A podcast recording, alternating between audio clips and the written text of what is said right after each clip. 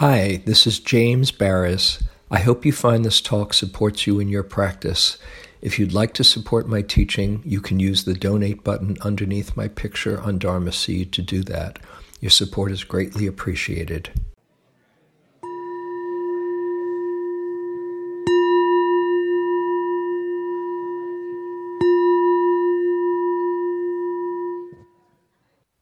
So, the uh, title of the talk is uh, The Choice is Ours.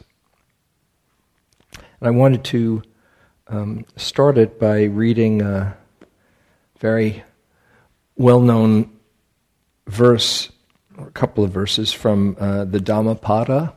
The Dhammapada is uh, a collection of um, pithy teachings uh, of the Buddhas. Um, and there's a story behind each of these, and then they were uh, collected into a, um, a really great compendium. And this is this verse Look how he abused me and beat me, how he threw me down and robbed me. Live with such thoughts, and you live in hate. Look how he abused me and beat me, how he threw me down and robbed me. Abandon such thoughts and live in love. In this world, hate never yet dispelled hate. Only love dispels hate. This is the law ancient and inexhaustible.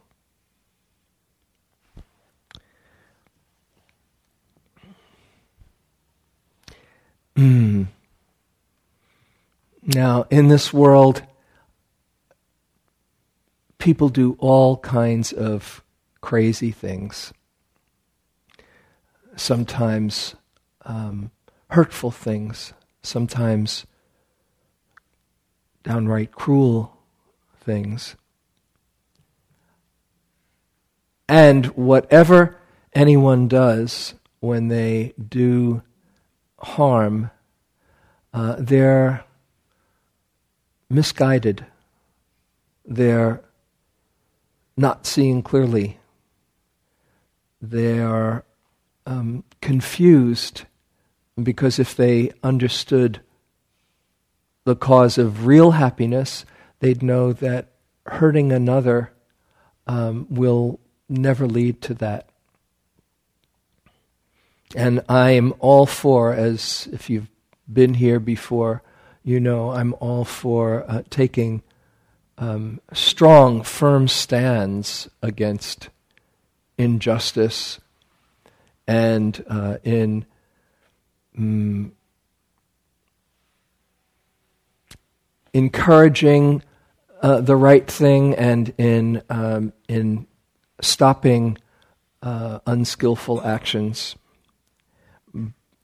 And um, how easily we can demonize make the other wrong, whether or not, I'm not just talking about the, the cruel ones, but in our own self righteousness um, so clear that we, our way of seeing things is the right way, um, and how easily we can um, have our hearts contract in anger and even hatred, um, even and sometimes especially with those we're close to with those who disappoint us, with those who uh, we love and care about. A few weeks ago, I, uh, I gave a talk, somebody mentioned it. Uh, if you were here on uh, choosing your lineage, which lineage will you choose? I don't know if you, how many people were here for, for that talk? Yeah. And I was, I was talking, this is kind of like a, continuation of, of that one, actually. Uh, I was talking about how we all have our own journey and our own stories, and the people who went into making up our journey and our life and our lessons, and we can um, see see them either with um, gratitude or with um, frustration and uh, and uh, anger and uh, resentment, depending upon what we receive from them. But to see in the bigger picture, they've all been part of our journey, and that if we can hold everything that's been part of our development as our perfect curriculum, as imperfect as it might be, then um, then there's nothing left out, as uh, as a Zen saying goes, nothing left out. And I talked about um, looking at my own past and seeing all the all the conditions, causes and conditions, and causes and conditions, and just seeing coming in, in my own mind to in my own heart to see um, uh, dharmas without blame. That everybody just doing the best they could. I wanted to uh, to talk particularly about this um, this passage about how we can make the other turn someone into the other and have our heart contract and be um, uh, be at the affect of that contracted heart and that uh, bitterness and anger and um, the, another possibility.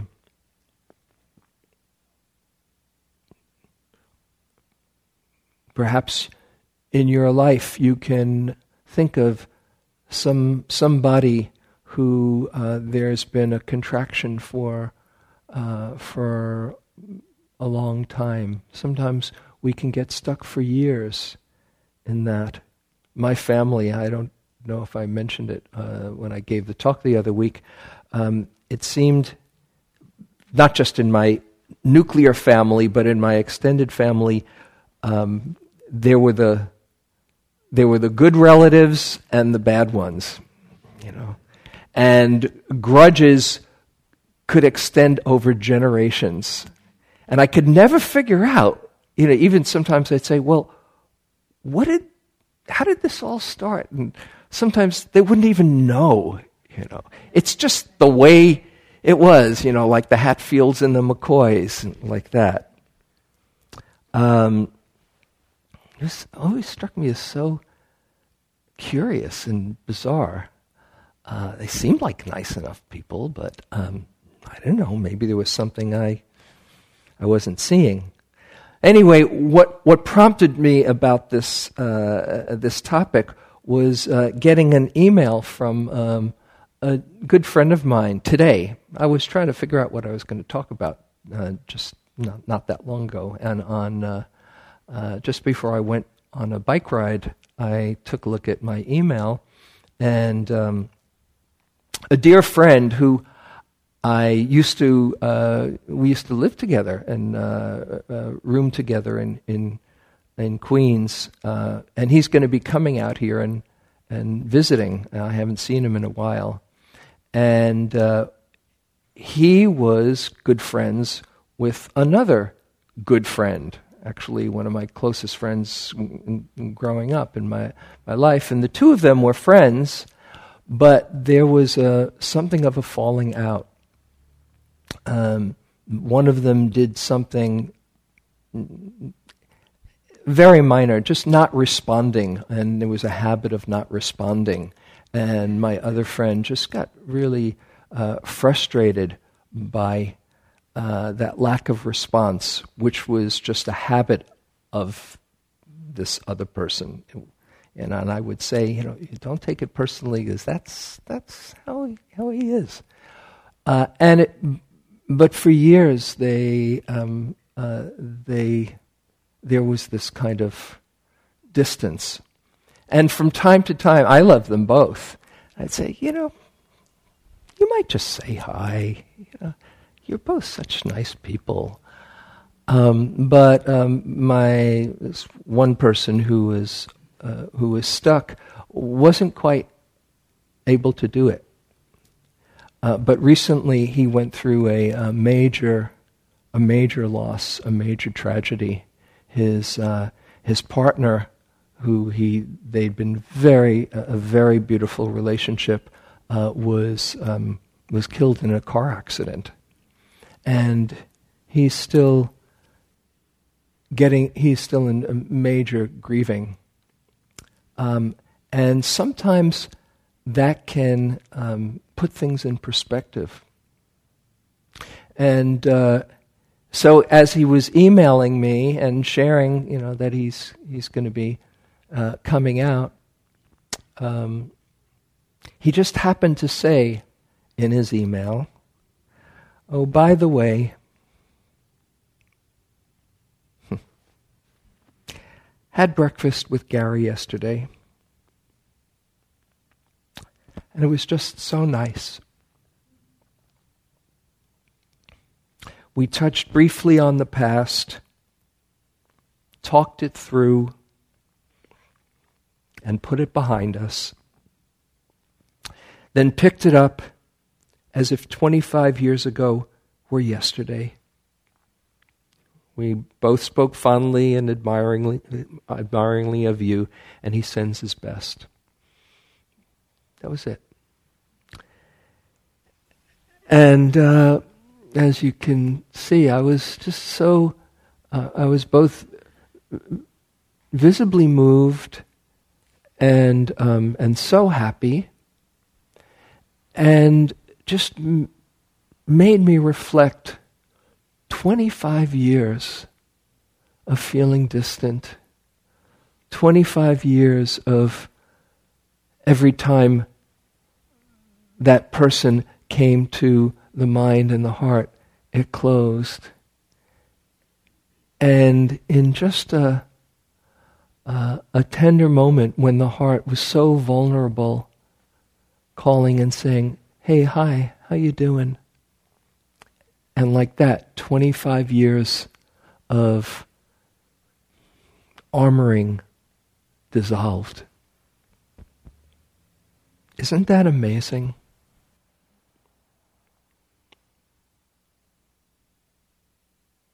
The, the heart wants to forgive.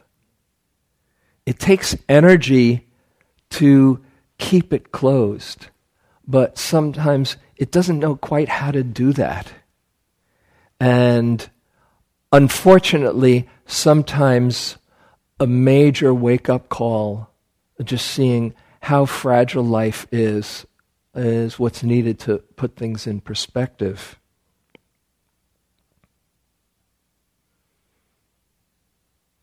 Just holding on to one particular way of seeing somebody, looking at them through a particular lens, and the heart contracts. So, where is the suffering? It's, it's just in the view that we are looking through. Oh, they did this. They are like this. They are other. And when you think about this world, this world is just filled with other. And how unfortunate all of that energy, all of that, mm, that dynamic between human beings, as soon as that, as my friend shared, as soon as that other is dissolved and there's connection and there's um, appreciation and there's love. Can you imagine if we could learn more and more to dissolve those barriers of other? And we do this both with um, people who've hurt us out of their own confusion. We do it with people who we care about because they've disappointed us in some way, or we uh, we do it with people that we've admired because they don't live up to our wonderful standards, our unrealistic pedestals. And I, I think I mentioned it uh, in the talk the other week about uh, um, my um, um, reading a book from uh, uh, when I was with Adam. I mentioned about the Black Cauldron, about uh, about the um, at the end of the battle. It was one of these chronicles of. Uh, I think I mentioned it. Did I mention it here? No. Maybe I maybe I didn't. Well, I'll mention it again, um, or maybe not for the maybe not again. Uh, one, one thing, and I write about this in Awakening Joy. Um, when I was when Adam was young, I used to read to him. Um, it was my favorite time of the day. Uh, we'd we'd snuggle up and read uh, Chronicles of Narnia and uh, you know those those kinds of books. And there was this one uh, one series uh, called um, the Prydain Chronicles by Lloyd Alexander. And in this one book, uh, called The Black Cauldron. There were five books in the series. In this one book, the, the protagonist is this, is this young kid learning to become a, a wise, it's his process of learning to mature into wisdom. And uh, he has a mentor, uh, this very wise being Gwydion, and it's you know the typical forces of good and the forces of evil, and um, they go through many, many battles, and at one point, somebody on their on the good side becomes um, a traitor and goes to the uh, the bad side, so to speak.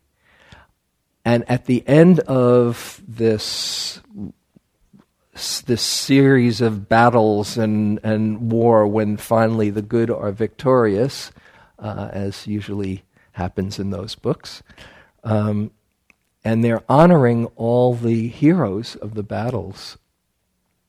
And uh, Gwydion says, and we must also honor this one. And Taran says, honor him. He was a traitor. How could we, how could we possibly honor, honor him? And Gwydion, in his wisdom, says, if it hadn't been for him at those key battles early on, we would not be here. If it hadn't been for his bravery when he was in touch with his nobility and his courage, we would not be here. And so, even though his mind and his heart turned, we need to honor the fact that he was a benefactor for us. And I remembered reading this. Oh, I'm so glad I didn't tell this a couple of weeks ago. Uh, I remember reading this with, uh, with Adam, and um, as I was reading it, I thought of all the uh, teachers and um, inspirations, people who I had put on a pedestal and had fallen off in my mind because they weren't quite as perfect as I thought. And there was this flaw. Oh, what was I thinking? And this flaw with this one. Oh, they weren't a saint after all. And I thought, even with my benefactors, well, yeah, but they weren't there in the way I wanted them. And, you know, the mind can do that and the heart can do that. And I started to reflect on, as Gwydion did, all the ways that I'd benefited so much from them and how my heart had subtly closed because of some flaw that in their humanness. And uh, I, I can remember to this day as tears started coming down my face. And Adam said, Why are you crying, Dad? Or he said, Oh, there you go again, because, because I could easily, when some one those, you know, some beautiful part touches me, you know, uh, uh that's those. That's when tears come down. I'm really, you know, I can be strong and tough, but I can also be a softy.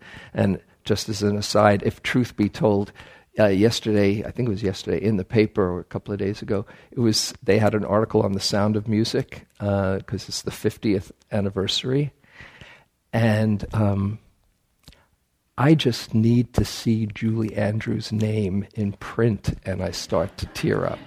It's true. And there I was. I was with Jane, and she said, "Julie Andrews."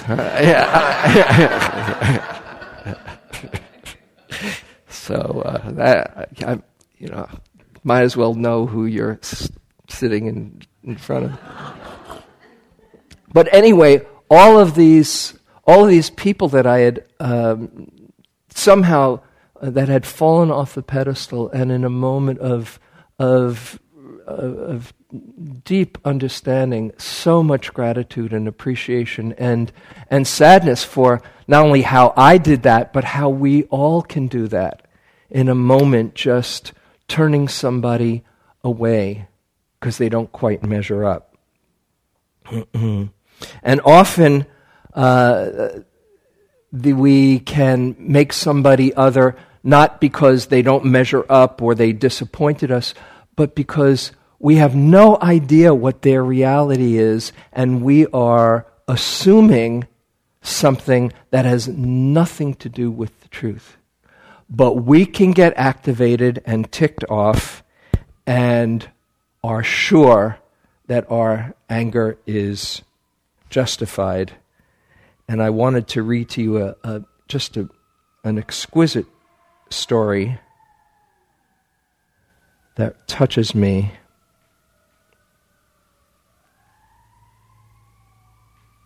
Mm. Listen, compassion, Somebody's having a hard time right now.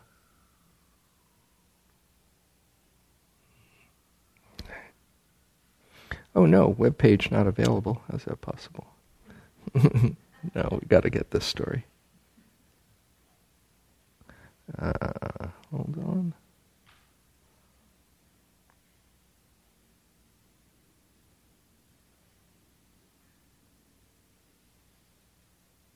Okay, here it is. This is from um, uh, Jack Kornfield tells this story. Uh, it's in, uh, I think it's in uh, Lamp, Lamp unto Darkness or something like this. Here's the story, and this is a, a true story. A young army lieutenant who had a problem with anger was remanded by his supervising officer to do an eight week training course in mindfulness. After the first six weeks of mindfulness training, he stopped on his way home at the supermarket. It was hot and crowded, and the lines were long. He became irritated when he noticed that the woman in front of him was in the wrong line. She had only one item and should have been in the express line.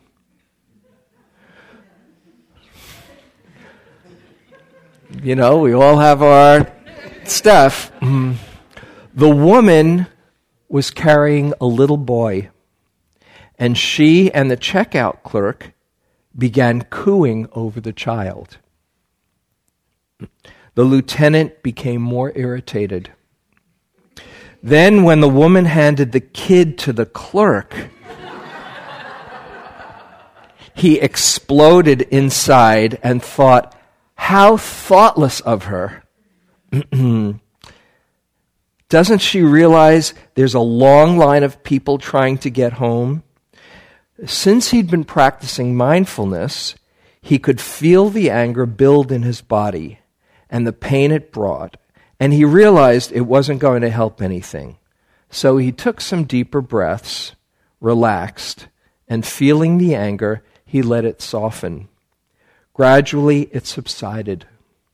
When he got to the checkout clerk, he kindly noted to her, That was a cute little boy you were holding back there.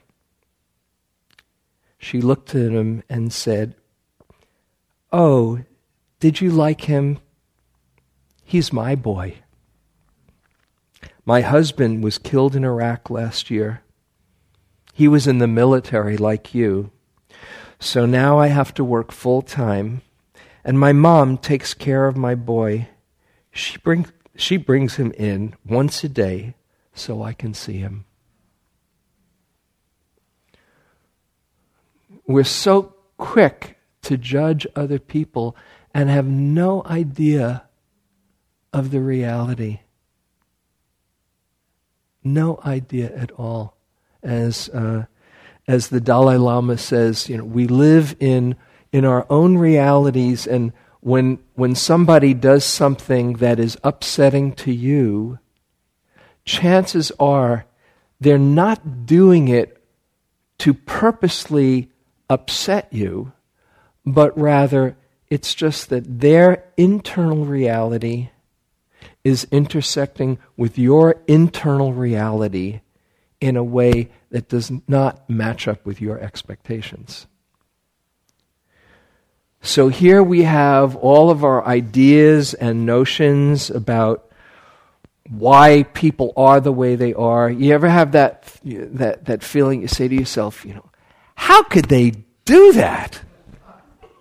Are you kidding? You know? But if you if you slow down a bit and just try to ask with a different inflection, oh, how could they do that? I wonder what was go- what's going on in their reality. It brings a whole other dimension of understanding and possibility of compassion. Hmm.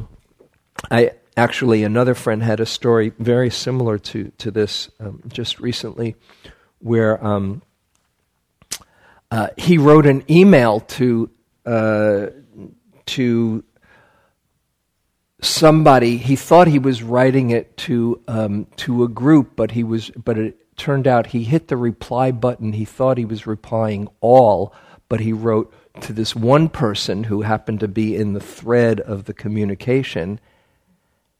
And the way it came out was very weird. Why is this person telling me this? You know?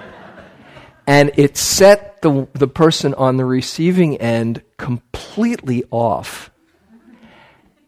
And that person wrote back a response completely triggered, freaked out, and how uh, how negative and how hostile and how why are you directing this to me and all that. And it went to the whole group.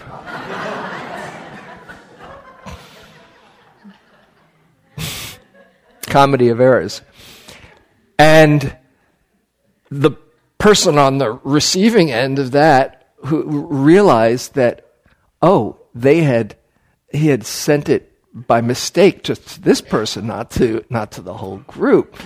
And um, but there, he was still reverberating.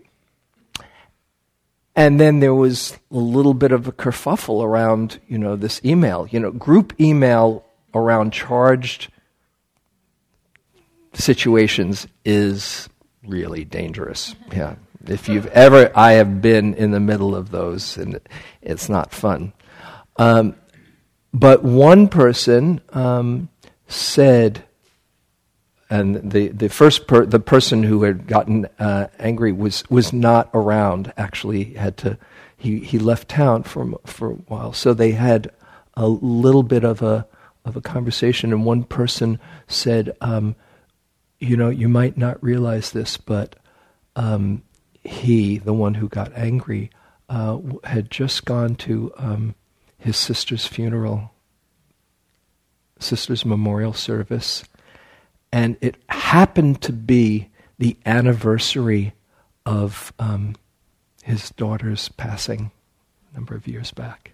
So maybe he was in a raw, sensitive space. Let's just give a little bit of space and understanding. And as soon as they heard that, it was, oh, that kind of changes things, like the, the checkout at the, uh, at the supermarket.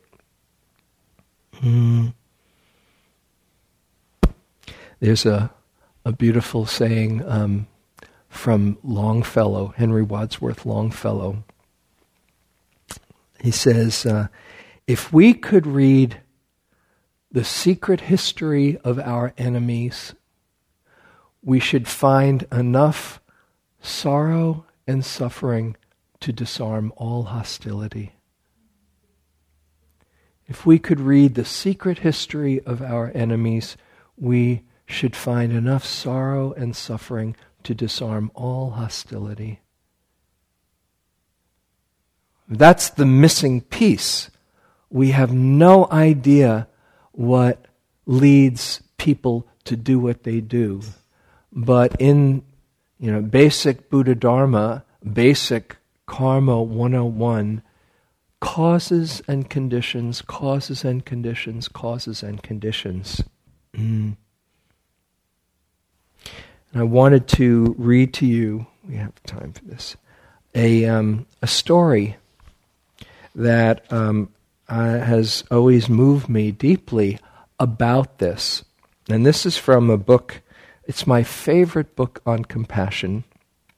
Originally, it was called Field Notes on the Compassionate Life. Now it's just uh, called The Compassionate Life. I actually did a, a series of talks. I don't know if they're still on the um, uh, oh, maybe about five or six or eight years ago uh, on this book because it was just so, it so moved me. Um, and this is a story, uh, and it's written by um, uh, a friend, Marc Ian Barasch, B A R A S C H. Um, let me read it to you just again so you, to get a little bit more perspective. Stories are how things, uh, how the the points get driven home, and this one has touched me deeply. The murder had shocked the down at heel Atlanta neighborhood of Vine City. Residents there were no strangers to crime, but the victim had been an angel. 43 year old Patricia Knuckles had come up from those very streets gone away to college, and then returned to her roots, working as a librarian, tutoring kids, doing char- charity work in her spare time. Trish, as everyone knew her, had had an unusual upbringing, an African American woman raised by a white couple, Hector and Susie Black, who'd moved down in, in the 60s to do grassroots work, sorry, grassroots civil rights organizing. There in the deep south, trying to quench the flames of hatred while others fanned them higher, the blacks, their three other daughters, and Trish had formed an unlikely, fiercely devoted family. Trish's cousin Michelle had been the first to hear she was dead. She'd been half watching a news break about a homeless crack addict who had burglarized a home and murdered the owner, a drearily familiar tableau tableau of flashing police cruisers, yellow crime scene tape, and a beat reporter striving for gravitas. I know that place, Michelle thought, then realized with a ripple of horror that it was Trisha's house. Not long after, police caught 32 year old Ivan Simpson hiding at his mother's place. What type of animal could have done that, killed her the way he did? Mich- Michelle asks me. Trish, and he interviewed, he went and, and spoke to all these people, Marc. Trish would literally give you the clothes off her back. She helped the homeless too. She would have helped him if he'd asked. The terrible pathos of a good woman brutally slain, of a family shattered by a monster in human skin, made the case a prosecu- prosecutorial slam dunk when Simpson pleaded guilty, the DA shifted his focus to getting the death penalty. As the crime's terrible chronicle was read into the court record, Hector Black, who had driven down from the Tennessee farm he'd brought, bought after all the kids were grown, felt thankful his partial deafness made some of the account inaudible. He could hardly bear to glance at the powerfully built black man head down and shoulders drooping, who sat in the docket. The defense attorney recounted how Ivan Simpson had been born in a mental hospital to a severely disturbed mother. His life had been a nightmare of violence and deprivation. When it came Hector's turn to read him his prepared victim impact statement, his feelings were in turmoil. Standing with his sport jacket thrown over his bib overalls, he told the court of his joy when Trish had come into his family. Although she was not our child by any claims of birth, Hector told the judge, she was our child by every claim of love. Over 35 years, he'd watched her bloom from the thin, neglected child of a neighborhood alcoholic who often forgot to feed her into a woman intent on making the world a better place. He opened his briefcase and took out his favorite picture of Trish as a beaming eight year old, telling the court of the mortal dark that had swallowed their lives of his feelings of abandonment by a God whose eye he'd once believed was always on the sparrow. Such statements are usually a platform for crime victims to hammer home the enormity of their loss and demand the maximum penalty. But Hector had a starkly different purpose. I know that love does not seek revenge, he told the court. We do not want a life for a life. Facing the startled judge, he read the words he'd written to the murderer I don't hate you, though I hate with all my soul what you did. Then, summoning a reserve of will, Hector turned around to speak the last lines directly to the prisoner. My wish from my heart is that God would grant all of us peace who have been so terribly wounded by this murder, including you, Ivan Simpson. Hector remembers the moment. He says, It was almost like I was grabbed to turn around and look at him. He lifted his head, and our eyes met. Tears were just streaming down his face. Such a look of, oh God, like a soul in hell. It was one of those rare moments when the raw wounds strip away all pretense or falseness. As he was being led away, Simpson asked to speak. Turning to face the family, he said, I am so sorry for the pain I've caused. I am so sorry.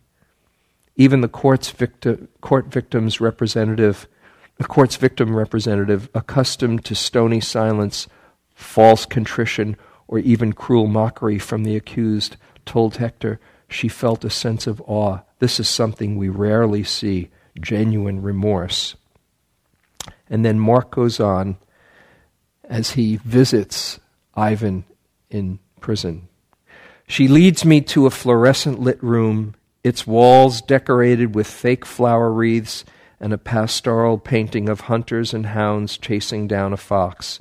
Four brass ceiling fans whisk the soupy air. I'm seated at a conference table with 12 chairs like a jury room. He's probably going to cry, the warden says dourly. She puts a roll of toilet paper on the table, implying Kleenex would be too good.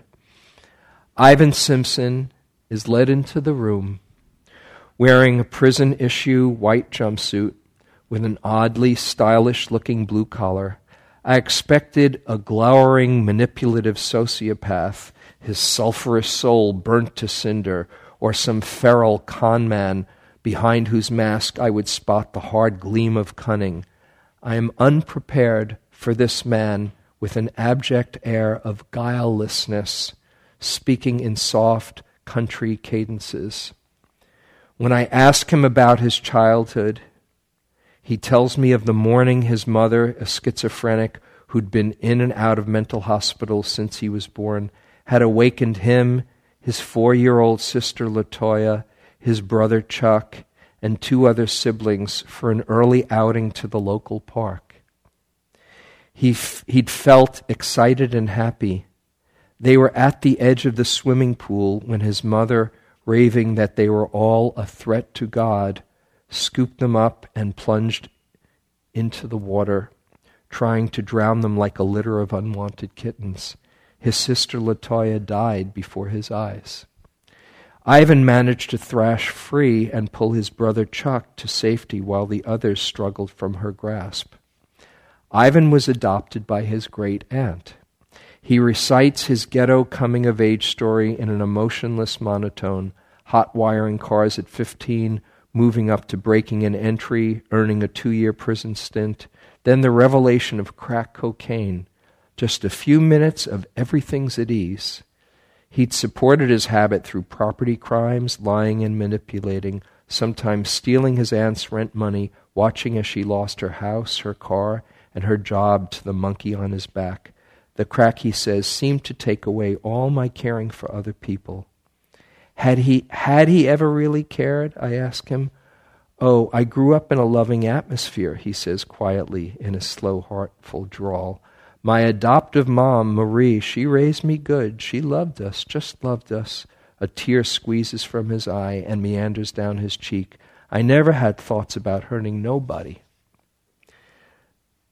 Despairing over his addiction, he tried to kill himself ter- several times before going into treatment, clean for a few years. He got his life together, then went back on crack. I'm just kind of speeding up the story. And then had got clean again and then one night, walking to a convenience store to buy cigarettes, he ran into his old dealer, who offered him a rock of crack. Soon high and craving more, he impulsively decided to do a burglary. Chance led him to Trish's darkened house and the crime that had unfolded like a Greek tragedy. When Trish had unexpectedly walked in on him, he knocked her down and tied her up and after that, he remembers having a strangely cordial sounding conversation. Trish, trying to calm him down, had asked him about himself. He said he was hungry. She urged him to take some cooked chicken and ham and sodas from the fridge. Typically concerned, she even told him as she was leaving with her computer and as he was leaving with her computer and stereo under his arm that he should try to get some help. He promised he would adding he would just use her car to drop off the stolen goods and leave it parked where she could find it next to the Chinese restaurant up the street. And he remembers thinking she was a nice person, even remembers telling her to be sure to install some outside floodlights and put her lamps on timers to deter future burglars.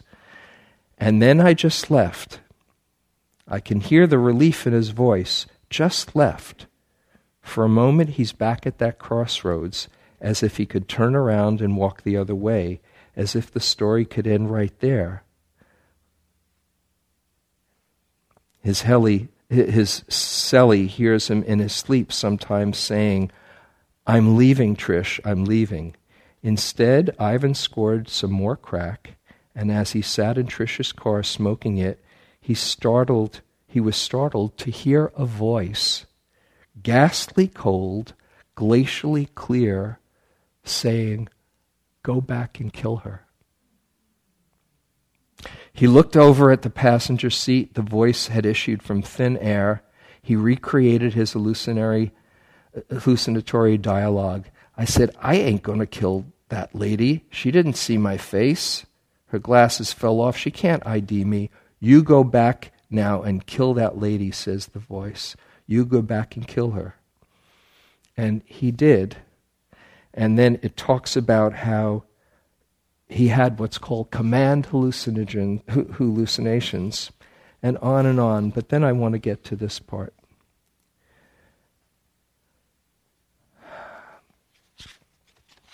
this is leading up. Mm.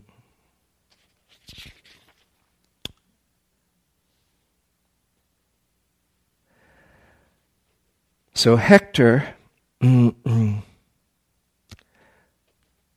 had wondered in his diary, how could I hate this man who'd suffered so much as a child after that day in court? Someone so tormented by what he'd done, he'd been unable to sleep that night. For the first time since the ordeal began, the coils that had wrapped themselves around his heart, crushing every fragile bone of hope, had loosened a little. He knew he'd done the right thing to oppose the death penalty, but there was something else, something he hadn't expected. I knew then that I'd forgiven him. The echo of surprise still in his voice, and though I found it an awful stretch to think I could be concerned about the man who destroyed Trish, I also knew I had to write him, encourage him that his life wasn't over. Hector had stayed up until dawn trying to find a way to put his new feelings on paper. The thought of being in prison for the rest of your life, he wrote to Ivan, must be very hard, but it doesn't mean it has to be the end. You can still find ways to help people who need help. You can be a force for peace and for light in dark surroundings. Patricia tried to make the world a better place we should also try. If you will let me, I would like to keep writing to you. It would mean a lot to me to hear from you, especially knowing how hard it is for you to do this. Please try. He signed, A Broken Hearted Father. Ivan tells me that after his arrest, he had only one purpose his, at his trial to die. I felt like for what I did, I, I deserved to go. I done took someone's life. Even though my dying wouldn't make up for it, why should I still be here? He told his lawyers over their objections to plead guilty. He wanted justice to take its course straight to the electric chair. But when they told him about Hector's opposition to the death penalty, he was baffled. Come on, how can someone not want me to die? and I just took his daughter's life. And Hector, how can he get up in court and said he hated what I did, but he doesn't hate me? He looked at me wonderingly. Eyes can tell you a lot about a person. I saw his eyes, and he was for real. And at first, I didn't even want to feel, take that forgiveness. Mm.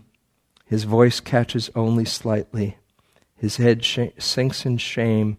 He's stern as he weeps. He'll not permit himself a sob, but his tears fall on their own accord, subject to the law of gravity, like raindrops trailing down a window pane. I strive to withhold my empathy, this is Marc talking, as if allowing myself to feel anything would be collusion, would betray the life he took. It's, easy, it's not easy to do as I sit with a man forever condemned to dry his own tears. Hector continued writing Ivan, Sometimes, as often as weekly, the correspondence growing into a thick sheaf, he sent Ivan a letter with a leaf of scented geraniums. He regaled with the things happening on his farm, the struggle to keep the grass in the orchard under control after heavy rains, chasing a neighbor's escaped cows. Hector told Ivan about his skateboarding grandson and teenage kids from the halfway house he invites out to climb around his property's waterfalls.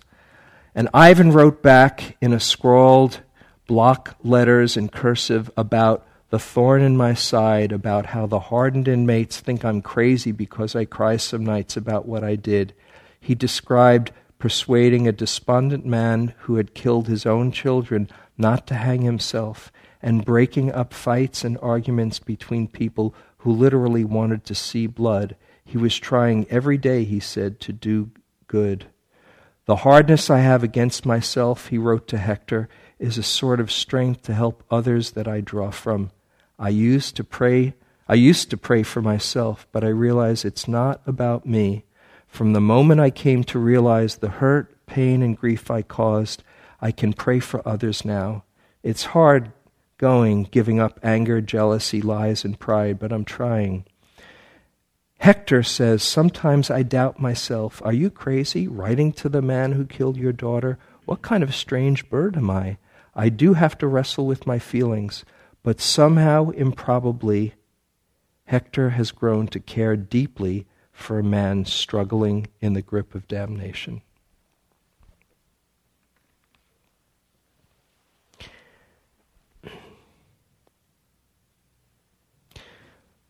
So, um, the whole book is quite beautiful, uh, but that that's that's the story that really gets to me, and it just shows me that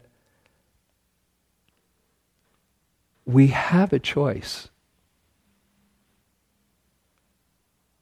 There's a famous discourse by the Buddha, the simile of the saw. I gave a talk on it here a number of years ago, where the Buddha is saying, even if somebody is cutting off your limb, don't harbor ill will. Now that's a, a big bar.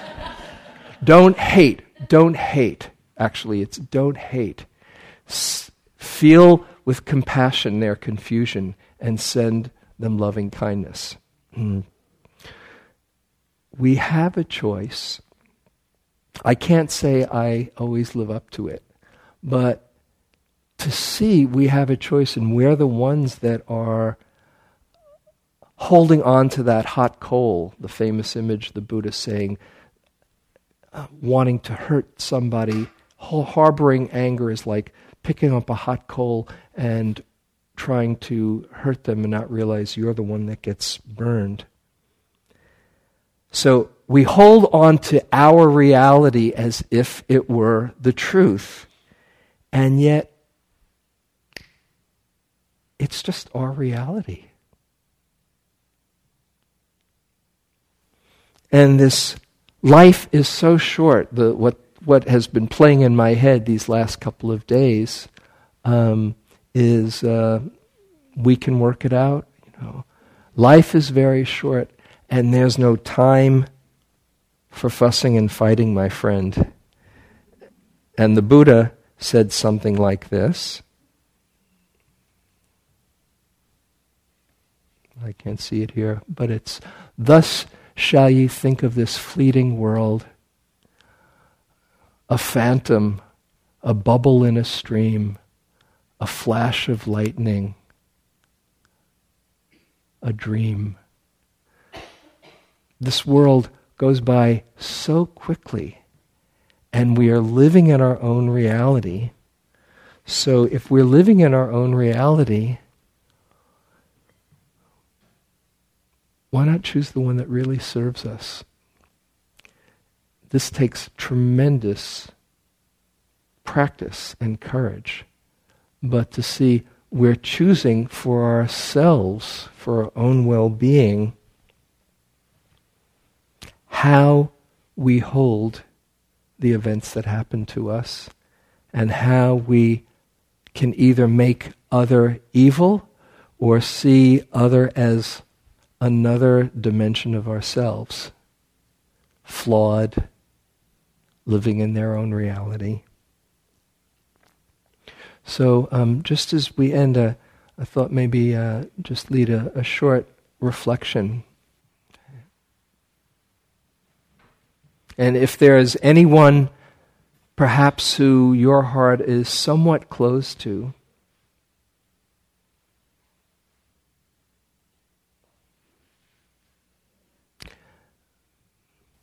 metta for the difficult. Maybe bring them into your consciousness. And as Hector did with Ivan, try to understand or imagine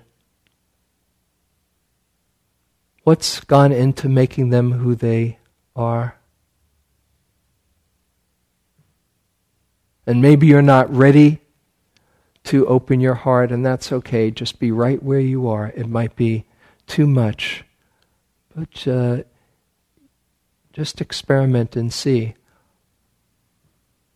Understanding or imagining causes and conditions, understanding or imagining the reality that they would live in that would manifest as a behavior that was hard for you?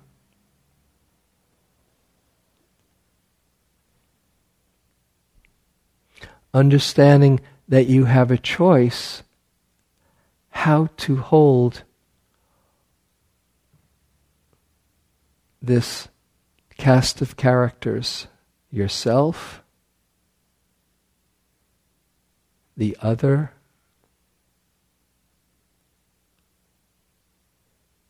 as Kuan Yin or the Buddha might see and hold each character.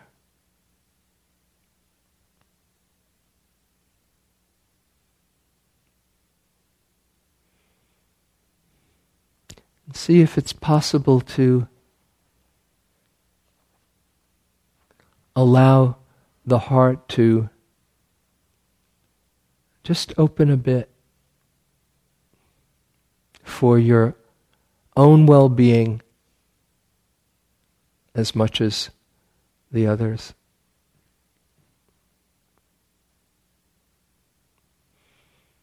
The wisest part of you, the wisest part of you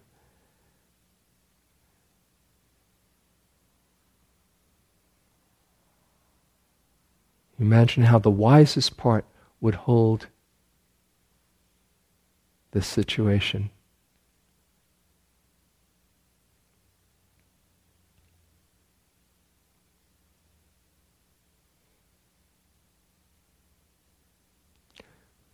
Dharmas without blame, just all causes and conditions.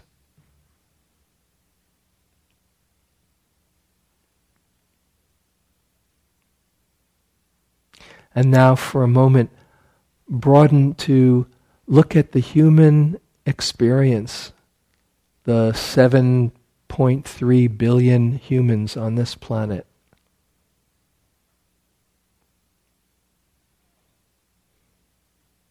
Who want to love and who get hurt or who act out of confusion.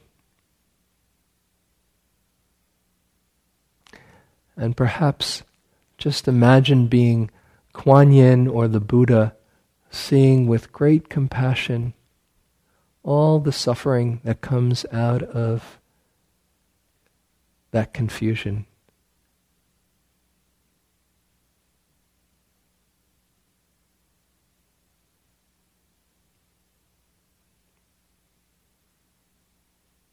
And just wishing everyone well, everyone to wake up for their own well being and for all of us.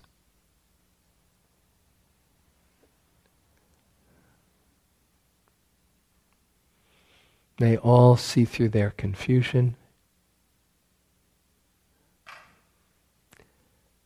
May all feel their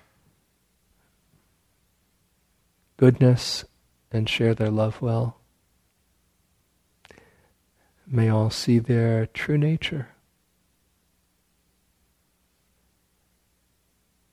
Be liberated. May all know the highest happiness and peace.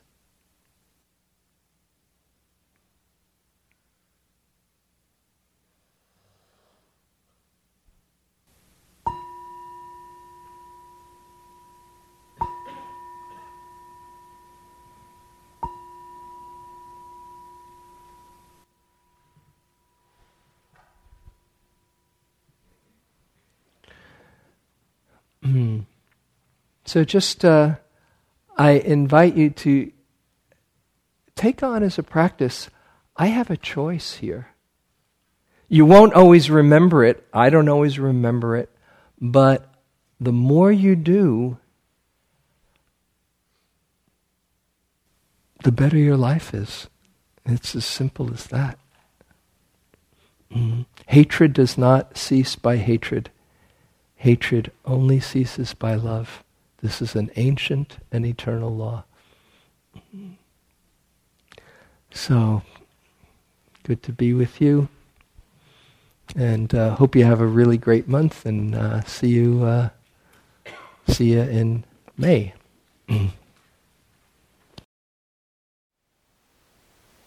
Thank you for listening. To learn how you can support the teachers and Dharma Seed, please visit dharmaseed.org slash donate.